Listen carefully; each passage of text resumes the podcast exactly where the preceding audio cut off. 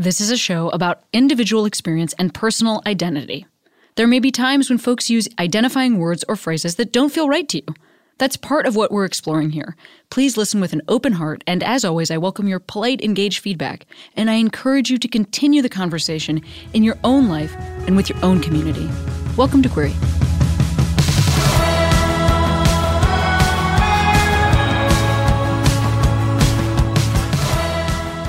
Hey Queeros, Cami here. Today's episode is a chat with the reigning international Mr. Leather, Jack Thompson. I'm so excited to talk to this person.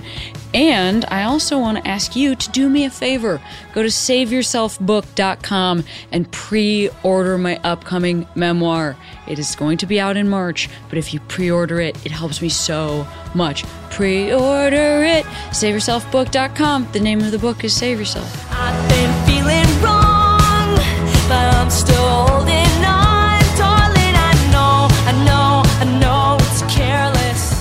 Yeah, I had like a really fucked up medical situation yesterday where like I went to the optometrist just to get my like contact my contact prescription checked and they were like what's I think you're bleeding into your eyes. That's something you really want to hear. and also like I just went to like a LensCrafters because I I mean I have like I I just didn't think it was going to be a intense You're one. So there's anticipating to be I'm bleeding in your literally looking at like an Auntie Annie's pretzels or whatever Auntie Anne's being like, please don't give me like real medical information while I'm looking at a pretzel stand.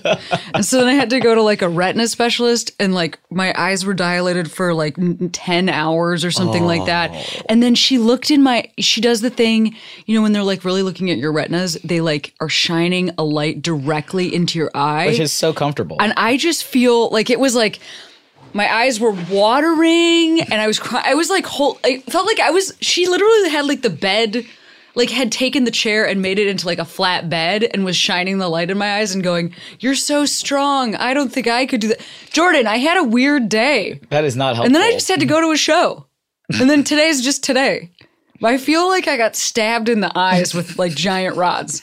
Anyway, she said, I don't think this is what she said also. She goes, Look, I don't see bleeding. What happened is that the gelatin has pulled away. And then she left the room. And you know, when you're like so happy that a doctor says something to you, you're like, phew, that you don't ask any follow up questions. so I was like, oh, thank God, it's just the gelatin. And then I was like, wait, what are you, what was What- that? What was that What information? Yeah. Why is it moved? Why? What has happened? Where There's was so it many originally? yeah. So then, Is that a problem?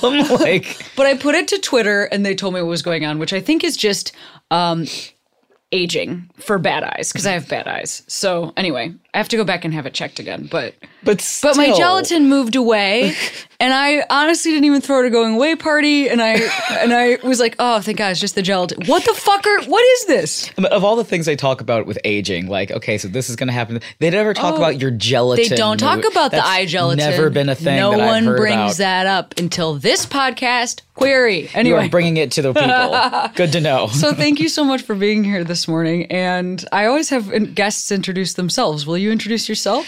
Sure. um, I'm Jack Thompson. I am the uh, current international Mr. Leather.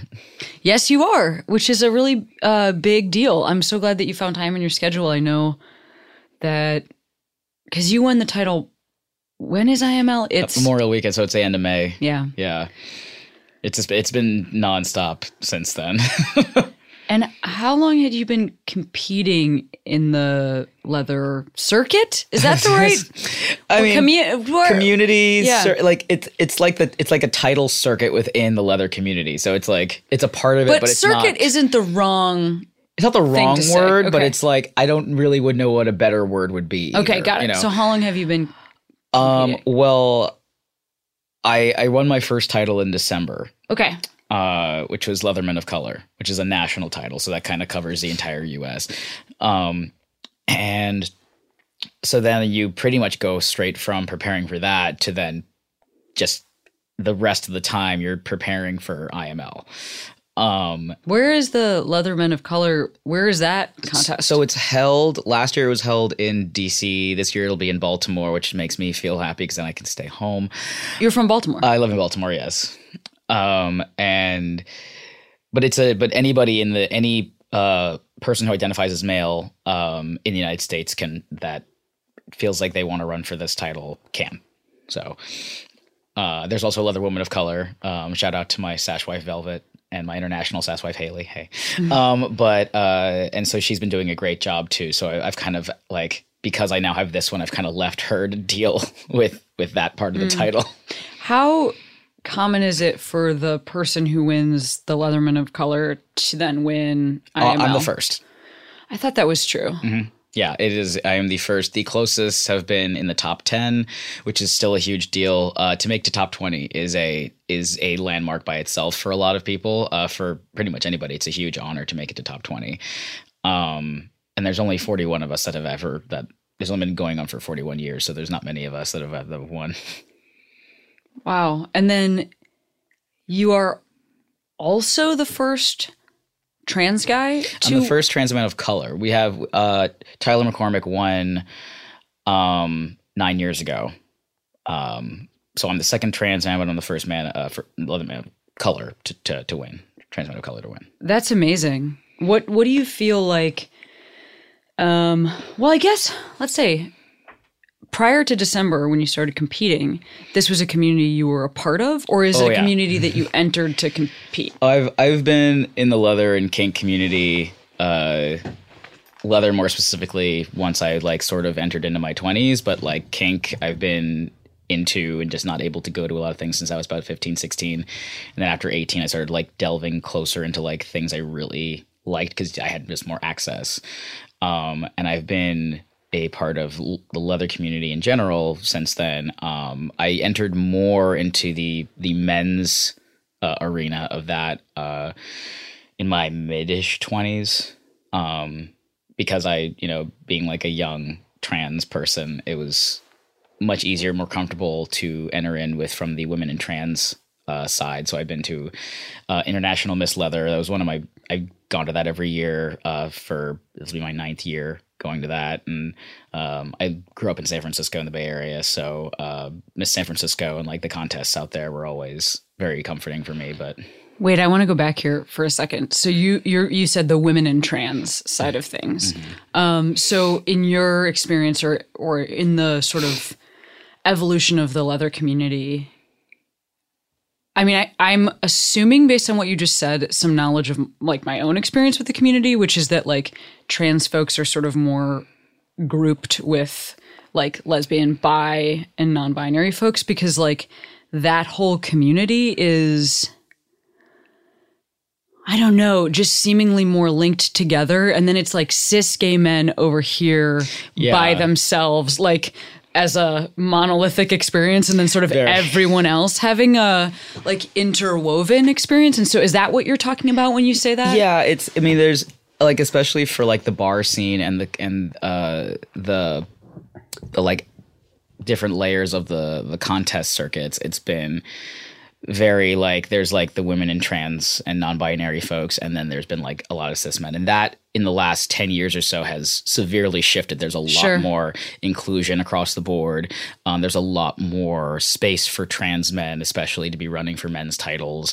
Um, there's a lot more clubs and groups and bars that change a lot of their wording to their events that are like people who identify as male versus like you know checking for ids and things like that. So it, there's been a lot of, of push to be more inclusive which has made it possible for me to be here in the first place so. Right. Yeah. Because you said you were talking about, I mean, how old are you now? Because you were talking about getting into Uh, this. in- 33. okay. Got it. So you're talking about like in the last decade, which lines up with what you're saying here. Yeah. Yeah. Um, I mean, that certainly, you know, has been what I've seen in our community.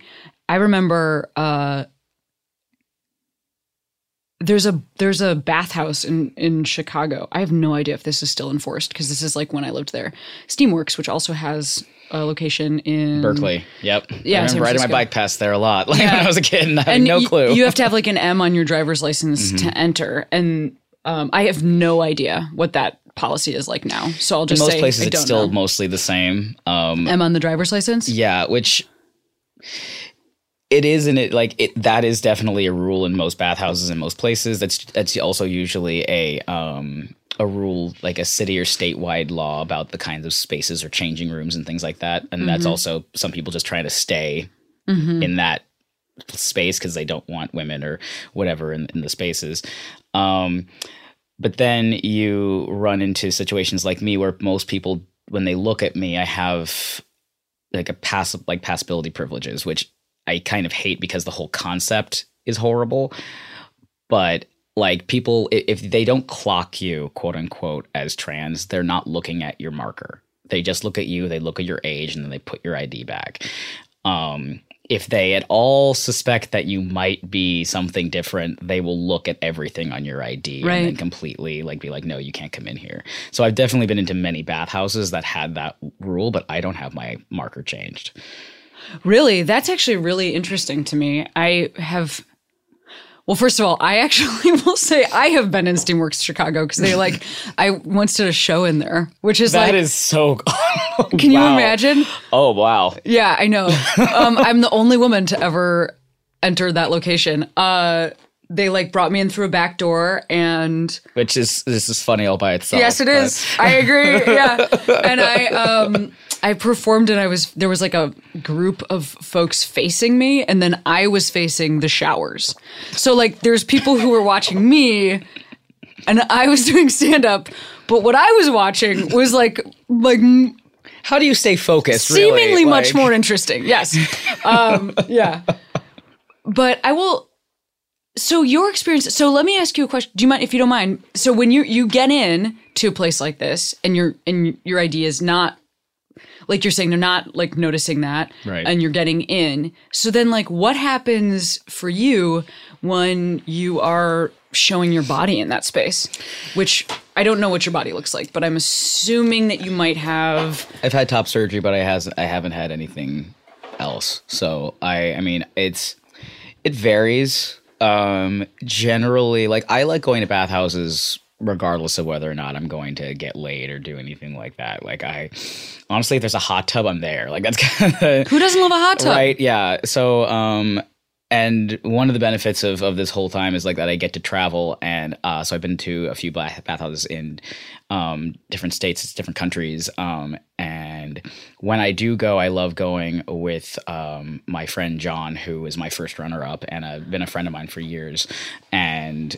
Uh, like he goes and he has a great time, and then I'm like, I'll see you later. I'm gonna sit in this hot tub for a while and just watch porn, and I usually just end up like talking to people and hanging out. Um, which is fine for me. But I have definitely sat down in a hot tub and just been minding my own business and had like the dirty looks or had people like whisper or like, you know, walk by and sort of like nudge my shoulder, you know, like that, like, we know you shouldn't be here kind of feel. And I, it used to bother me. And now I, I don't know. I think I've just like lost the ability to care what they think sure like because if i was if we were outside of this and we were at a bar and you had to saw a bunch of people around me you'd be treating me very differently than seeing me in the space Yeah, and also, I mean, I know I don't, I don't know, I don't have to tell you this, but, but the "you shouldn't be here" thing, it's like, well, okay, well then where should I be? right Is I think you know a, a big question for our community to try to figure the fuck out as we, you know, like i'm a dirty pig too like i like to be here as well like so like like we're all here for the same reasons guys like calm down and Yeah. like unless unless i'm trying to fuck you or you're trying to fuck me i really don't care what you have to say to me in a bathhouse you know? Sure. like Absolutely. And also, if somebody, I mean, there isn't a presumption that everybody in a bathhouse is into every body that's there, every person's body.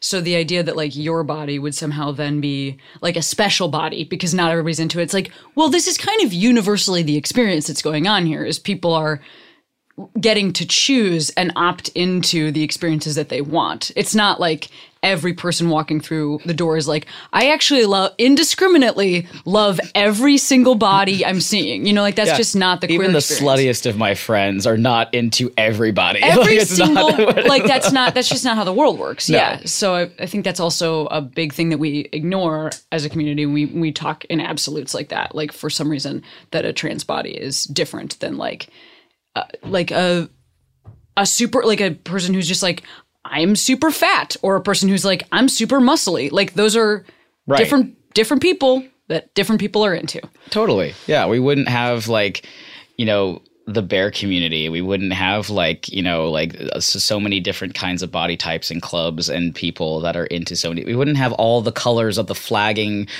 variety rainbow that we have if we if every single person was into every single thing in every kind of body. Like and and that's beautiful because there's somebody for everybody. There's or multiple people for everybody. Like and and that's that's great. So why are we bothering to like shame somebody because you happen to not be the body type they want to have sex with? Like I mean, fear.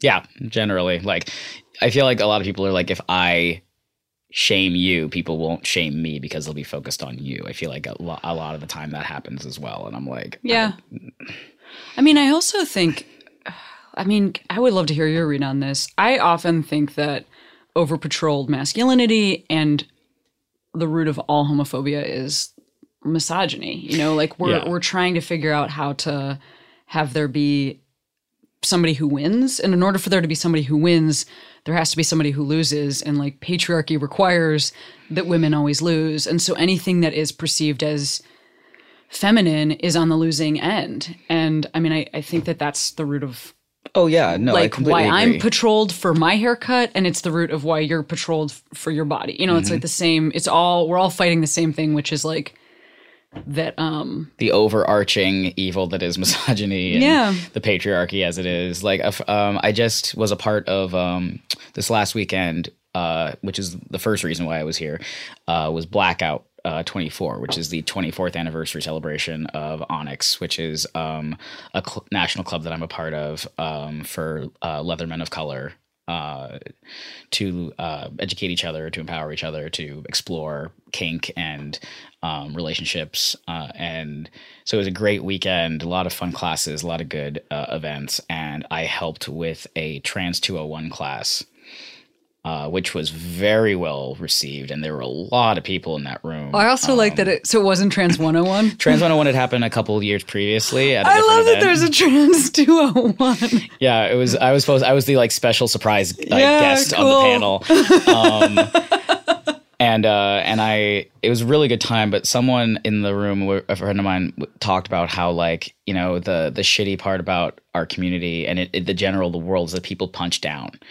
So Right. like even even gay men who have been bullied and you know discriminated against their whole lives um, will punch down to be like, well, at least I'm still a man.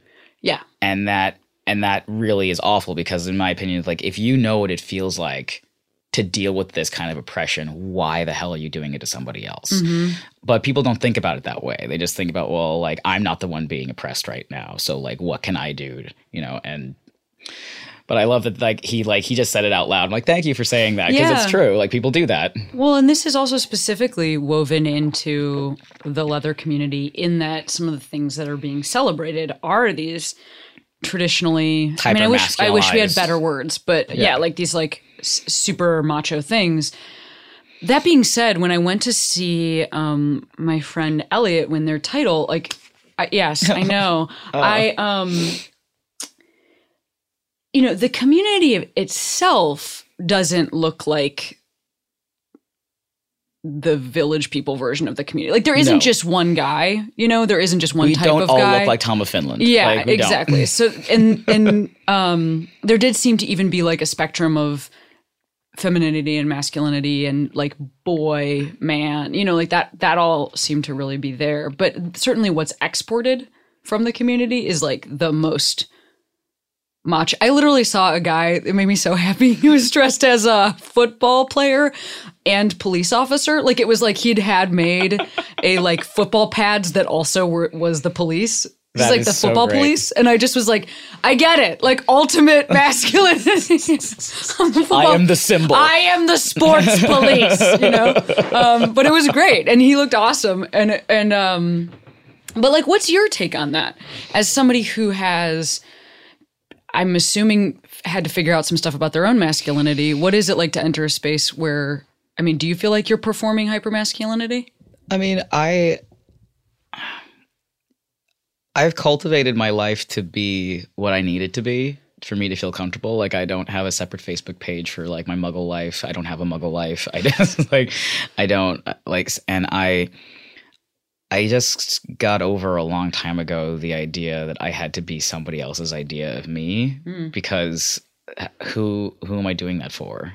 Like if if I'm not gaining someone's approval by being myself, like what am I doing? So and I even I said this in a in I think one of the first articles that we did after I won the contest because the guy was like I've I've only been to IML once but I didn't go to the contest but I assume that you have to be like the biggest like dominant like sir to sort of win this contest. And I was like well obviously you don't have to be the most domliest dom in dom town to win because I I am uh like I'm into pup play. I'm I'm a collared submissive. Like I like I don't submit to everybody because no, but like I'm not that person. I'm secure in who I am. And I think that is the most important thing because you have to have a level of ego and confidence to get up on a stage in front of, you know, a thousand people, you know, with 68 other guys to, to and like strut your stuff in a confident way to be able to to get to this point. Um but like I think you were referring to your physical size during some of that. oh yeah, Like you were I like rest- gesturing with your hands. I but- am a wee wee man. Like I am, I am, I'm like I'm five six and like just now finally passed like 125 pounds of like for, for the first time in my life. So it's I I definitely am not like a big bodybuilding you know mustached you know leatherman, but I am a leatherman. Mm-hmm. Like it doesn't. There's not a there's not a checkbox or a costume that like goes with that. Did you ever feel like you had to change your body to do this?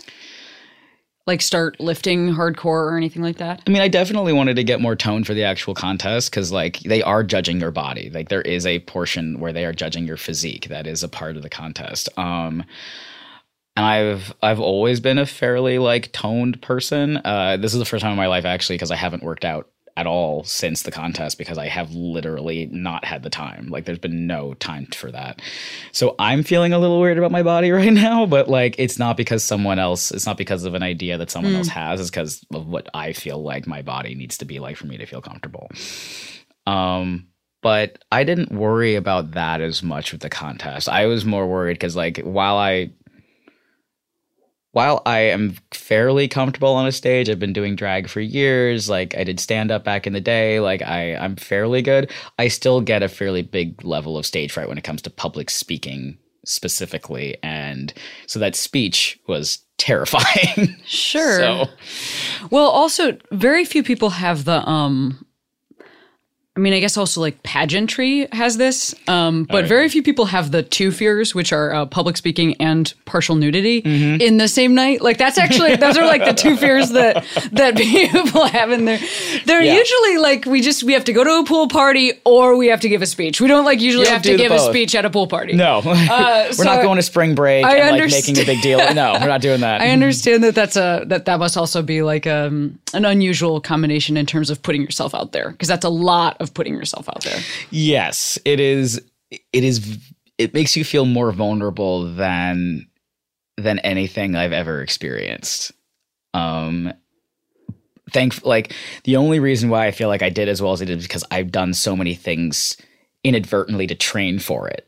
Like I didn't know what I was training myself for. That's what I was doing. But there's been many things like between doing drag and getting used to just being on stage and acting ridiculous and like playing playing a part. You know, putting on that hat to be able to be some, like do something different. And then I was on the Bear Chest calendar in San Francisco, and like that got me closer to being more in the men's scene and like showing off my body in that way now that I actually like a year since I had top surgery and I feel comfortable with the way my body looks.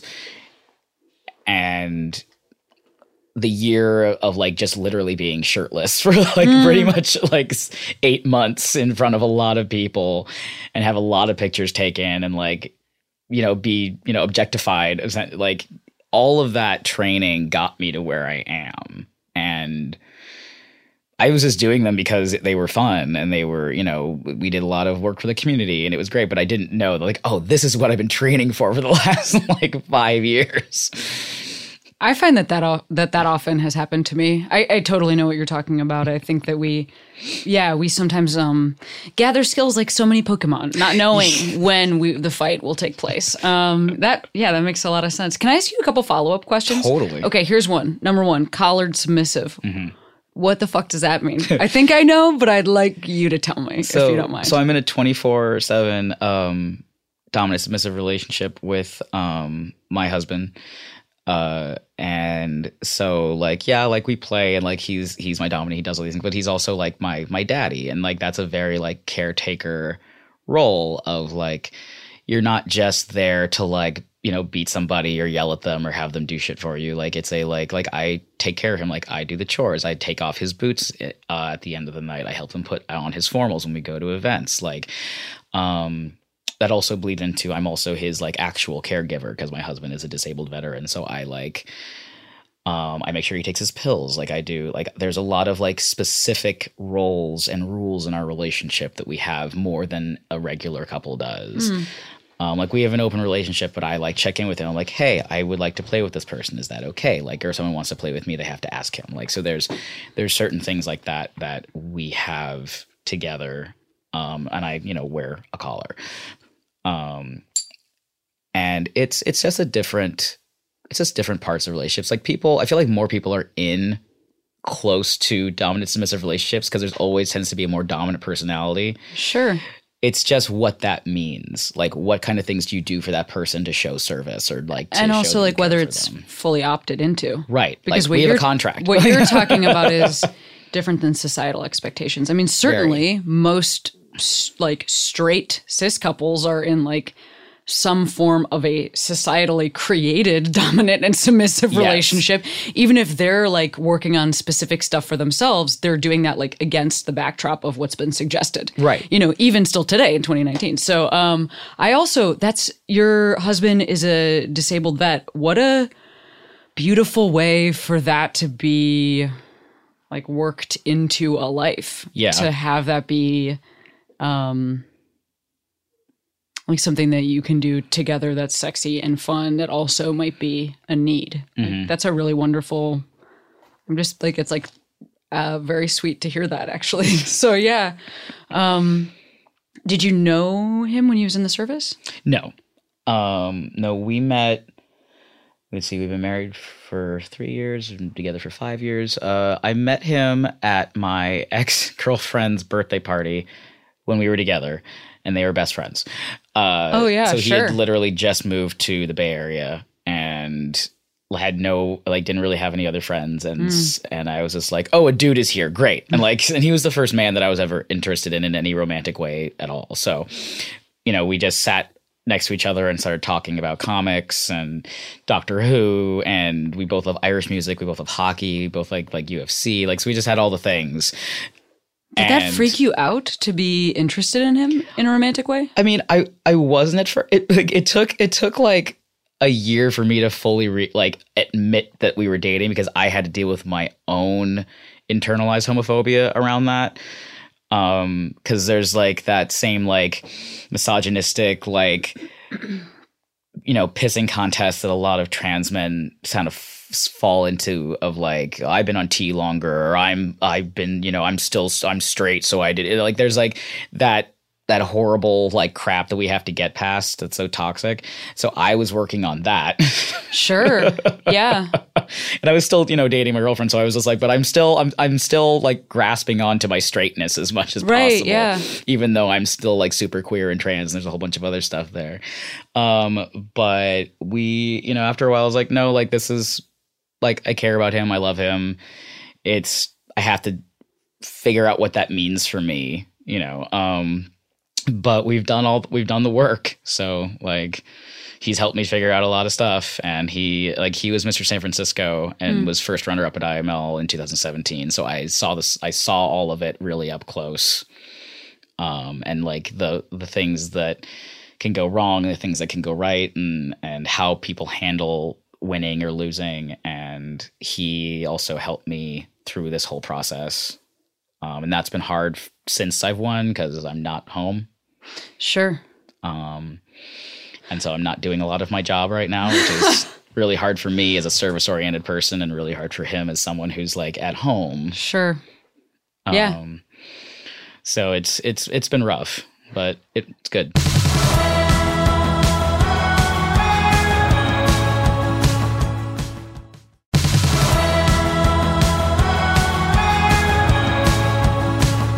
In terms of the timeline, when you were when you were with this ex, when you were with women, was that were you were you in the leather community at that time? Yes, you were. Mm-hmm. Yep. And so you identified as like a straight dude that was in the leather community. Mm-hmm. Yep.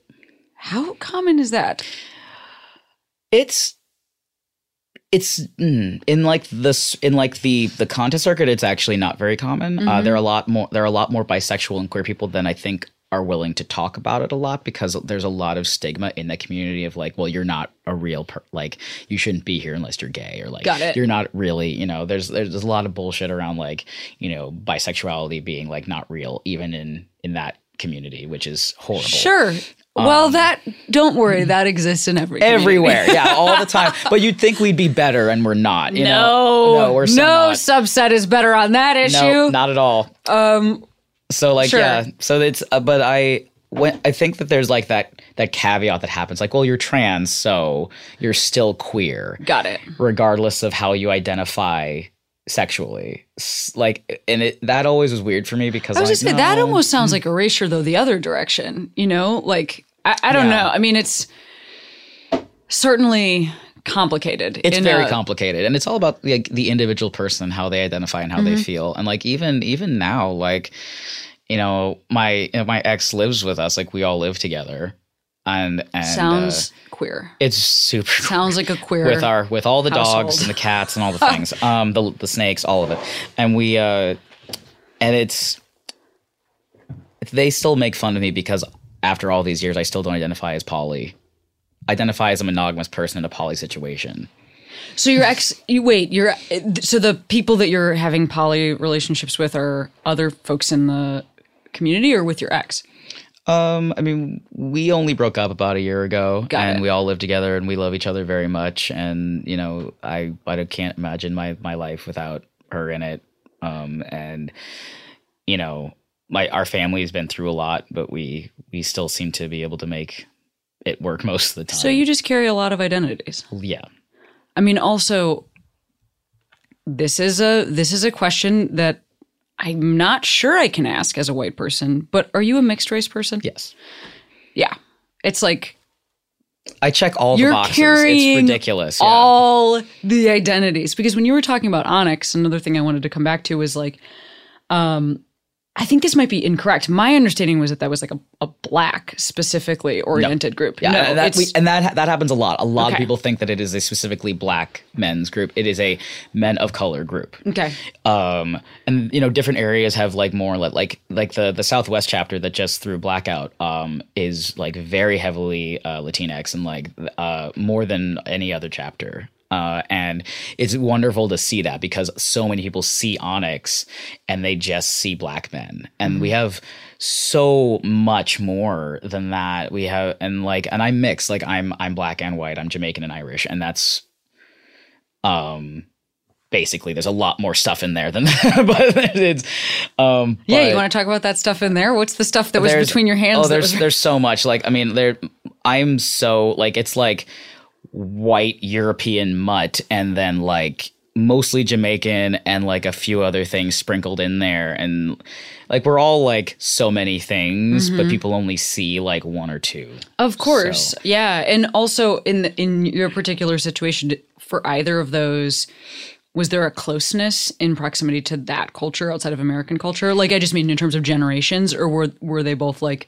long time Jamaican American or like Irish American? I mean, my mom, my mom is the first one over here. My mom was a model and came over on vacation and met my dad on a blind date. You know, like so she grew up in in London uh, her whole life, but was born in Jamaica.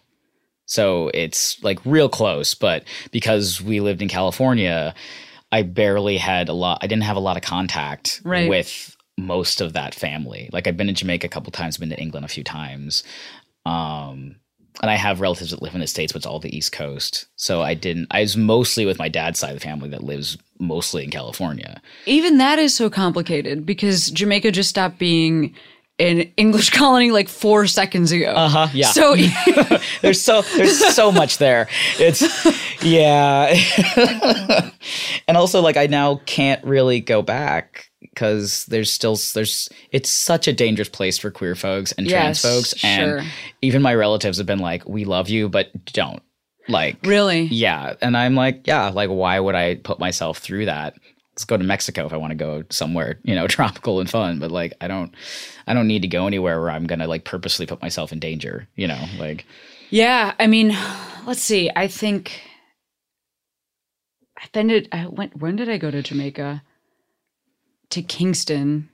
Um, just at a different time in my life when I was like fully very religious. Hey, we've all got. We all Right. contain multitudes. we all got we all got past we all got stuff we had to work through and uh but anyway at the time it was so this must have been in like it must have been like 03 or 02 and yeah it was a huge issue at the time like i remember there were singers and i can't remember anybody's name because that's a minute ago that had like sort of openly and this exists here but it was yeah. like m- even i think more um like t- it was like baked into the music Yeah. you could hear people like threatening f- and then, again this does exist here of course but it was like essentially like i'll i'll i'll kill you in the face Oh, if yeah. you you know whatever and it's very it's like a very societally accepted opinion to have over Mm. that and i like unless you're literally at the resort and staying at the resort and like because people love tourism like you know and they'll they'll take your money and they'll drive you places and do whatever you got to do but like it's generally pretty dangerous. And my But then family lived out in the country that's so i super definitely complicated yeah exactly that's super complicated too also because as like a i don't know. I mean as a as a person of color with jamaican heritage you go stay at the resort. Like that it's all a giant it's, a right. whole there's so much that like my my grandmother's estate is still there and it's beautiful but like i can't go back. So hmm. and i it's it's sad and i mourned that but it's it is what it is you know like so i just i just you know i've always been much closer to my dad's side of the family which are you know california hillbilly folk so lots of hmm. banjos lots of bluegrass music, lots of hunting. Like, we just- so like it's. I grew up very differently than like I didn't even think that I could join Onyx when we first started about uh, starting a chapter in wow. the Northwest because I was like, well, I'm mixed and I don't have the same. I feel like I don't have the same background um, to have the camaraderie with people in this club that I, you know, I think people look for when they're looking for this. And I was, you know, talk, I talked to lots of people that were part of Onyx, um, and the guys that wanted to start the chapter uh, in the Bay Area in the Northwest, and they were like, no, like we all grew up differently, and no matter what we look like or what our backgrounds are, and we bring that to the table and we share that and we find common ground and we learn new things about each other, and that's what this is about. So I was like, okay, like you've convinced me Like, and like i and i love my brothers and my siblings uh of onyx uh, and and the onyx pearls uh so much. Uh they've done so much for me and supported me uh through this whole experience. Um i don't know like how i would have gotten you know gotten through a lot of this if it wasn't uh in the last few years if it wasn't for onyx so. I'm, I don't know if this is. You know, sometimes when I speak to somebody who's, well, actually, I don't know. Do you have a do you have a day job? um so uh i work leather. Uh I, i'm a leather craftsman. Uh, i worked i worked at mr s leather in san francisco for a few couple years and i i learned literally everything. I didn't even know how to sew before that. Um and i just of all the things i've done because most of my background is in either retail or counseling to of some degree. Um and i i never knew that i could be a nice person after work before like I thought that it was just like no, you just don't talk to me for two hours after I got out of work because I Right. don't I don't want to. Um, but I would get out of work because you literally have headphones on for eight hours a day just doing this, and Right. it's so like wonderful and just like kind of like that really nice numbing in a way of just like i'm just going to repetitively do the same thing over and over and over again. It was like very calming. And i would get out of work and be like oh i can be social now. Sure. and, and, and i just i loved doing it. And so when we moved i bought myself a big table sewing machine. And you know i have in in our in our house in baltimore i have like uh, i live in the basement so I am the redhead that lives in the basement. Um, and I have like my bedroom and my workspace and my office down there. And, you know, I was getting everything set up and getting really kind of going. I had some projects and then this happened. So now Sure. I'm home for maybe 48 hours a week, maybe. And when I'm, when I'm there, I'm asleep or doing chores and repacking. Like, so And do you get paid for your appearances? No. So you're just like not making a ton of money this year. That's kind of part of it. yeah, Got it. Okay. real stressful. Yeah, I mean that's an interesting part of it too th- that I wasn't totally aware of how folks deal with that, you know, and it's there is a travel fund so there is there is a fund that helps me do things but it's there's only so much of that and I'm basically am saving that for the big international trips. Like i paid for my trip to berlin with that and i paid for i paid for Lyfts because i don't drive. So like that's been a lot of it. I'm paying when i go to amsterdam uh, i'll be paying with that. But that only goes so far. Uh, mostly, it's been a lot of community donations, which I it is overwhelming the amount that people have been supporting me. Um, like I, I, I I'm trying not to tear up right now because it's just it's it's so much. Like I never thought that people. Oh, you can fully that. tear up. Don't don't Like this people, is people aren't going to see me. So. This is not the podcast where you have to almost tear up. oh man uh, uh, and then like um you know we we own the we own the house and everything uh so my husband has taken you know t- and takes on most of that and i and he just he helps me be like no you have to go do what you have to do um and it's and i i technically am on um you know, I'm, I'm technically an employee of uh, the local one of our local gay bars in Baltimore. They're basically like, whenever you can work, just let us know like a week ahead of time, and we'll just put you on the schedule. I'm like, thanks, guys. Yeah, But I like I literally have worked one shift sure. In the last you know six months. So Yeah, what a strange year. That is that is and and I'm I'm sure also very difficult to then exit at the just I just mean to go from that to then having to be, be a person Be again, normative- like yeah. yeah, not be a weird J-list celebrity anymore. Mm-hmm. Like yeah Yeah, but they always like the the guys that I've talked to in like the previous winners that have been so wonderful and and supportive have been like, you need a project, like you need something when you're done. You need to go on a vacation Yes. that's for you, and you need something to do. So I'm like, That's right. That's true. I mean, that's my experience with just touring. Also, another thing I would say, and this is not meant to be advice, just experience.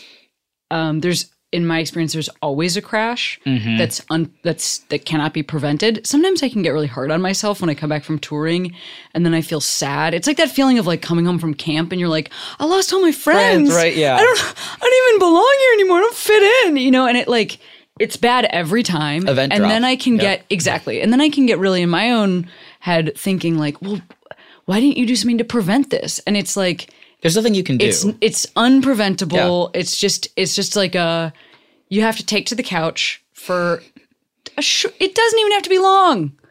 It can be a couple days. But yeah, I think that's a very weird thing that we don't talk a lot about for folks that make a lot of their in in, in our community because experience because every contest and every event everything is like a weekend long like Mm-hmm. you stay in a hotel you like go to the things you see all it's like going to camp every weekend Mm-hmm.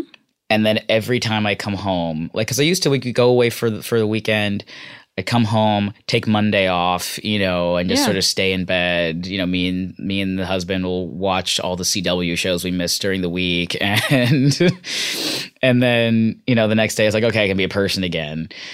But because it's literally every weekend, like I this is my longest trip that I'm on right now, so I'm I'm in SoCal f- till the 28th, yeah. and that's a long time to be away from home at all but it literally it's like a i leave thursday for whatever trip i'm going on i'm there until monday and then i go home and then i have tuesday and wednesday to try and like pick myself back up again and then i'm off again on thursday I and that's every weekend have until the been end of the year. living this schedule for one decade. Yep. and it is really tiring and it, it's a little hard to stay connected to your friends like you see people on the road also it's like i have to say this is such a dickhead thing to say but it's fucking true it's like i well i really care about my audience the same way you know it's a community the same way that like you're experiencing a community and there's a lot of like you know people wait in line to talk to me and then they say a nice thing and i i do take a lot of deliberate actions. So I don't think it's it, it means a lot to me that people notice that and that they want to talk to me about it. That's amazing. And it's it feels very it feels like the right amount. Like it doesn't feel always like so over the top. It just feels like cool, we're all having this wonderful experience together.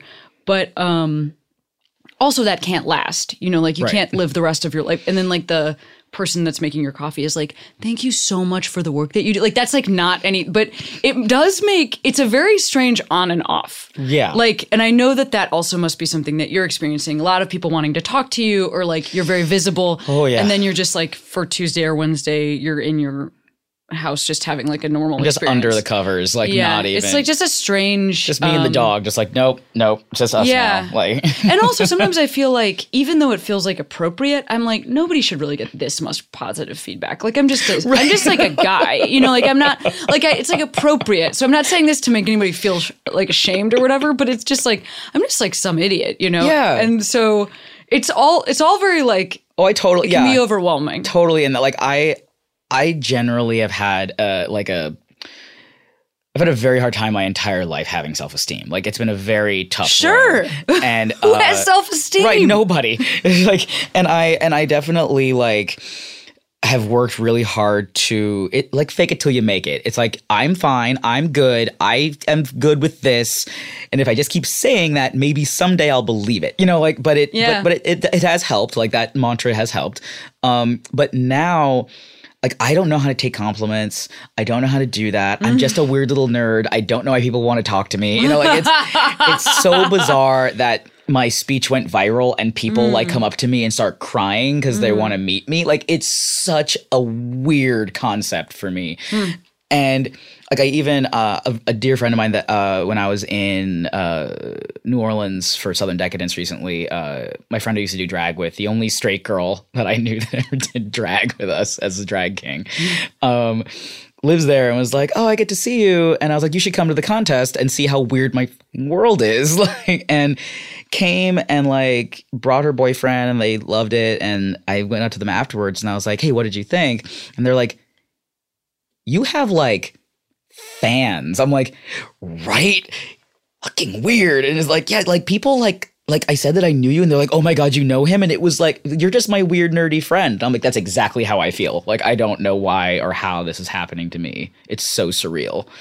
yeah. Like, people like, yeah, they wait in line, they talk to you, and you're like, thanks. And then sometimes people get like really famous. you know the experience that you're having or that I'm talking about? And then like there's people who are like like chased in the chasing chased like, in the grocery store kind of a Yeah, that person. type of thing. Like And I just think to myself, what a that is what a strange experience. how how How is anybody how okay? separated from real life does that feel like because i'm sure Yeah, it's like i'm just a person i just want to go get a slice of pizza but i can't stand in a line or outside anywhere like that's so isolating and crazy yeah, I have no me. idea. I don't know. I, don't know. i hope i wouldn't like even when i did stand up i was like you know that dream of like i want to get there and then i was just like but what happens if i got there like i would never be able to do anything and that that's horrible Yeah. to me Yeah. When you say that you were doing drag, do you mean were you in drag as a woman? Were you were you doing were you queen were you a queen or a king? king You were a king. before I could grow my own facial hair, I painted it on. So, Really? Yeah, it was it was very much. I always say like uh, being drag is a gateway drug to Mm. being to being trans because you put on that mustache one time, and you're like.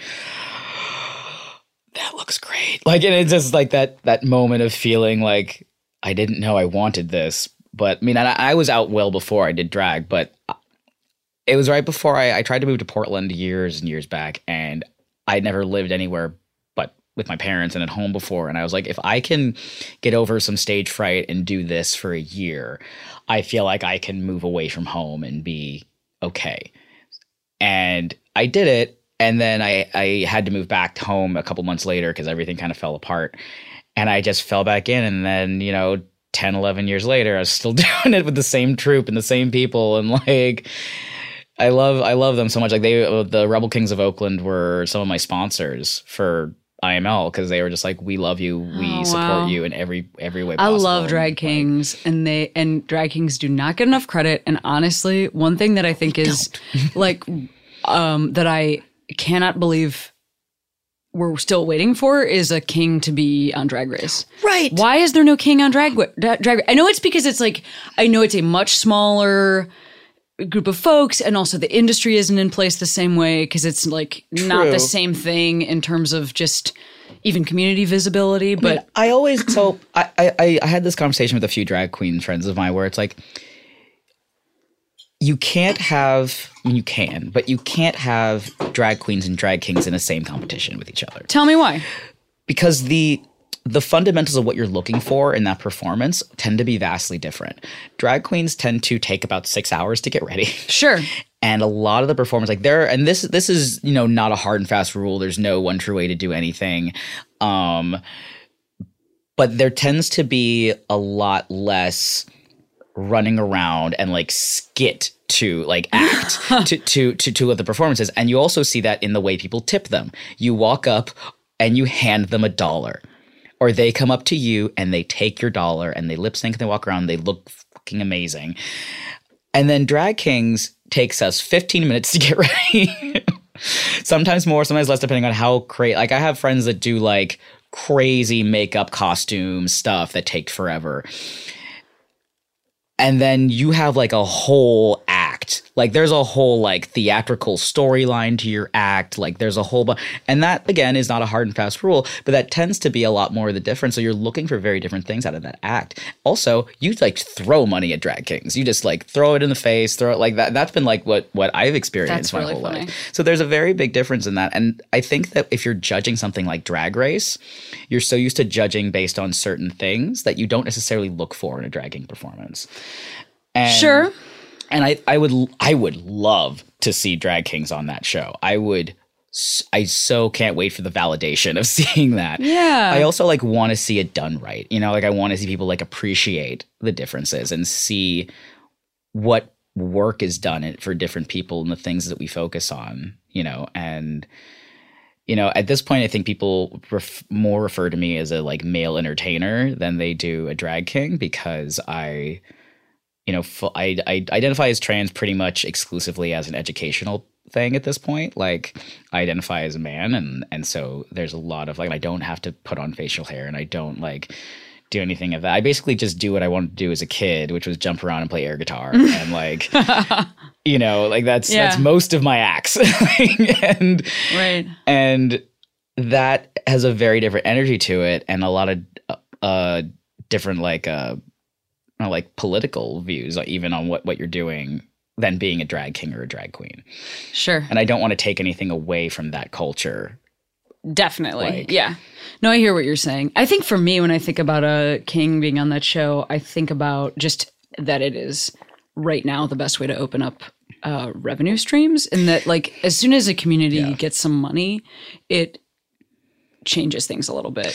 And I and I think, um, you know, in some ways, some of the success of Drag Race has been about. I mean, just to bring it back to like the very beginning of this conversation, it's been about like the absurdity of, you know, because most of the folks that are on there are cis gay dudes, like the absurdity of a man giving up his claim to masculinity with Yeah. with so much extreme, with with in in such extremity, you know. And I think that that's that we've that show has done so much to sort of normalize that, but because it only that side of the spectrum is now celebrated, it's like there I really would love to see I would really love to see women get to explore masculinity in a way that doesn't have to include men. I'm like waiting for that. which is the so scary hard. part, right? It's, It's like, like oh my god, why? Like we can't allow someone to see how easy it can be to like make fun of, like to to play with gender and be able Mm-hmm. to look masculine. Like we have to hold on to that. Like that's not something you can do. If you Right? want to be a girl, go ahead and do That's it. But fine. Yeah. right. But like, yeah, it's it's so the fact, the sheer fact that people across the board now, if you say drag queen, people at least have an image. They know what that is. But then you say drag king, and so many people are like, what's that? The fact that you can't turn that just as easily to be like, oh, obviously, if I know what this is, I can know what this What is. What a great point. it, it, I'm com- always shocked when people have no idea what a drag king is. Well, I mean, the president, I think, has. Uh, I swear to God, this is true, right? Like when he like took over the when he took over the White House, I think he has a fucking rule that if you're if you're a woman and you're there and you work for him, you have to wear a dress. Yeah. Like that is a fucking rule. And I mean, Mm-hmm. of course, like obviously that's like the bare, like the absolute least idiotic thing that this person has done. but I'm just saying, like the fact that that's part of all of this. And I was just watching, like there was some. I mean, and not to. Well, I am going to specifically call somebody. I don't know. There was like a promo for um Ellen that I just like saw randomly on Twitter and then just was like, whoop, whoop, like go away from this. and it was like it's, you know, at the wake of this whole controversy with her hanging out with George W. Bush, like this is the thing that's happening next. And it's her kissing it's just I saw a, a photograph of her kissing Howard Stern on the lips, and I just I was like, ah! I mean, I wanted to throw my phone out the window. It's like even like our most famous lesbian, Mm-hmm. like our most famous lesbian, who for a long time we've been, I think, as I mean, I've the, been the like, beacon of like Yeah. you can be a famous gay like you you can you can hit this you are the especially for for for, for like the age bracket that we're in, it's like Mm-hmm. you were the you were the first person i saw yes, you can be famous and be gay, and also it's okay to be palatable, you know, because like you and I, like your life might not be palatable to everybody. My life Yeah. might not be palatable, and like that. I think needs to always exist in our community. And I understand that there's like a spectrum where somebody's going to be on the other side over here, like, but I'm for the daytime, you know? And then mm. we're like, but we're for the nighttime. You're like, Right. even though that's other people putting their judgment on us, like, I still think it, it had to exist in our community. But for me, the, like the hard edge on, and, and I just, I hate, uh, I hate lesbians performing uh, interest in male attention. It, like it's actually dangerous to our community. And uh, anyway, it's also like but that's also a spectrum though isn't it? Like it's sort of like the idea that like we have to be all on this side or all on the other regardless of how you identify. Like I, for the longest time, I didn't identify as queer, I identified as straight, even though I was marrying a man because it's about how you feel comfortable. And like he was the first and only man that I was ever interested in. I'm still, I'm still primarily into women. And it's so, it's, but people want you to be palatable for them and put a box for them, even though gender and sexuality is consistently fluid and on a spectrum and we aren't always going to be fixed in one place and that's okay. And just because you like you know kiss somebody or even like have sex with somebody doesn't necessarily change your sexuality. It changes at a moment. I mean, I think also we all have problematic friends. We all have friends that we're like oh god i don't want to invite you to my party but i love you anyway. Like the the friend you go drinking with that you don't tell anyone else you go drinking with. We all have those friends that we're just like, oh God, if someone sees me with this person and they catch it on Facebook, I'm going to catch so much hell. But you love that person even though they're an asshole. Like we all have that. And to think that celebrities don't also have those friends Of course. is ridiculous. no, of course, of course. And you know what? You're totally right. And I and I also think like, yeah, it's a lot to put on someone to expect that they are also going to not take advantage of opportunities that they have. Yes. Because that's something that you and I do. We take mm-hmm. advantage. Your community wants to give you some money to help you with your travel. We a, a lot of us. It is part of the human experience to take advantage of opportunities. Yes. So like somebody gives us skybox tickets or whatever, like a lot of us would go, and Right. and that's also shitty. I wish we were better than that. Yeah. But that's not us. Yeah, Oh, that makes me feel super guilty all the time. But I'm like, Yeah. okay, like, Yeah, we're just it's we you know, that's I think that is part of humanity. I think like and I love that you just gave me some further context there. I think for me, I get upset about it because I think, um, like being a lesbian doesn't have finite boundaries on the edge f- for men ever because of the way that we're like even our porn is Oh yeah. a search term on straight Right. sites, but not on like not queer sites yeah. or whatever. so like, I think that that kind of falls in that category of like, even her, you know, like I just like I want there to be someone that's not available to men, you know, Totally, like yeah. like that's really what it is. More Like I'm like, oh, fine, I'll be the one, but like it's exhausting, you know. So anyway, I think it's more that, but I think that you're right to point out that, you know, that is me coming with my own shit in and looking and and, that's how we all operate in the world is that we all want other people to take the pressure off of us. Ellen could you please stop kissing men so that i don't have to be the one who's saying that i'm not available to men? Yeah, I mean, and I totally get it. Like even so, so there are people, and like I've had this conversation with my husband, i've had the conversation with a lot of people. There aren't a lot of people that, unless you don't know me, which was a lot of the controversy around my winning, like the people who said horrible things online about me were all people who had I'd never met. I, I never probably would meet. They, you know, like uh, they they don't really have any friends that are trans. Like, so I was an idea. I was an idea with a picture, but I was an idea no one who knows me, at least that I know of, really had issue with my win or anything like that. Um, so when people like so and I can pretty much get along with anybody. One of my biggest superpowers is that I deal with difficult personality people uh, like very very well. But there are people I don't like. There are people that I I can't stand to be around. There are people who piss me off. There are people who eh, but you would never know that. I'm kind and respectful to to everybody that's around me as long as they are also at least in my presence kind and respectful. And even if i know they've said or done horrible things i will still be respectful because i do not want to be the person at the end of the day if someone throws a fit they can look at me and be like this person was still being respectful.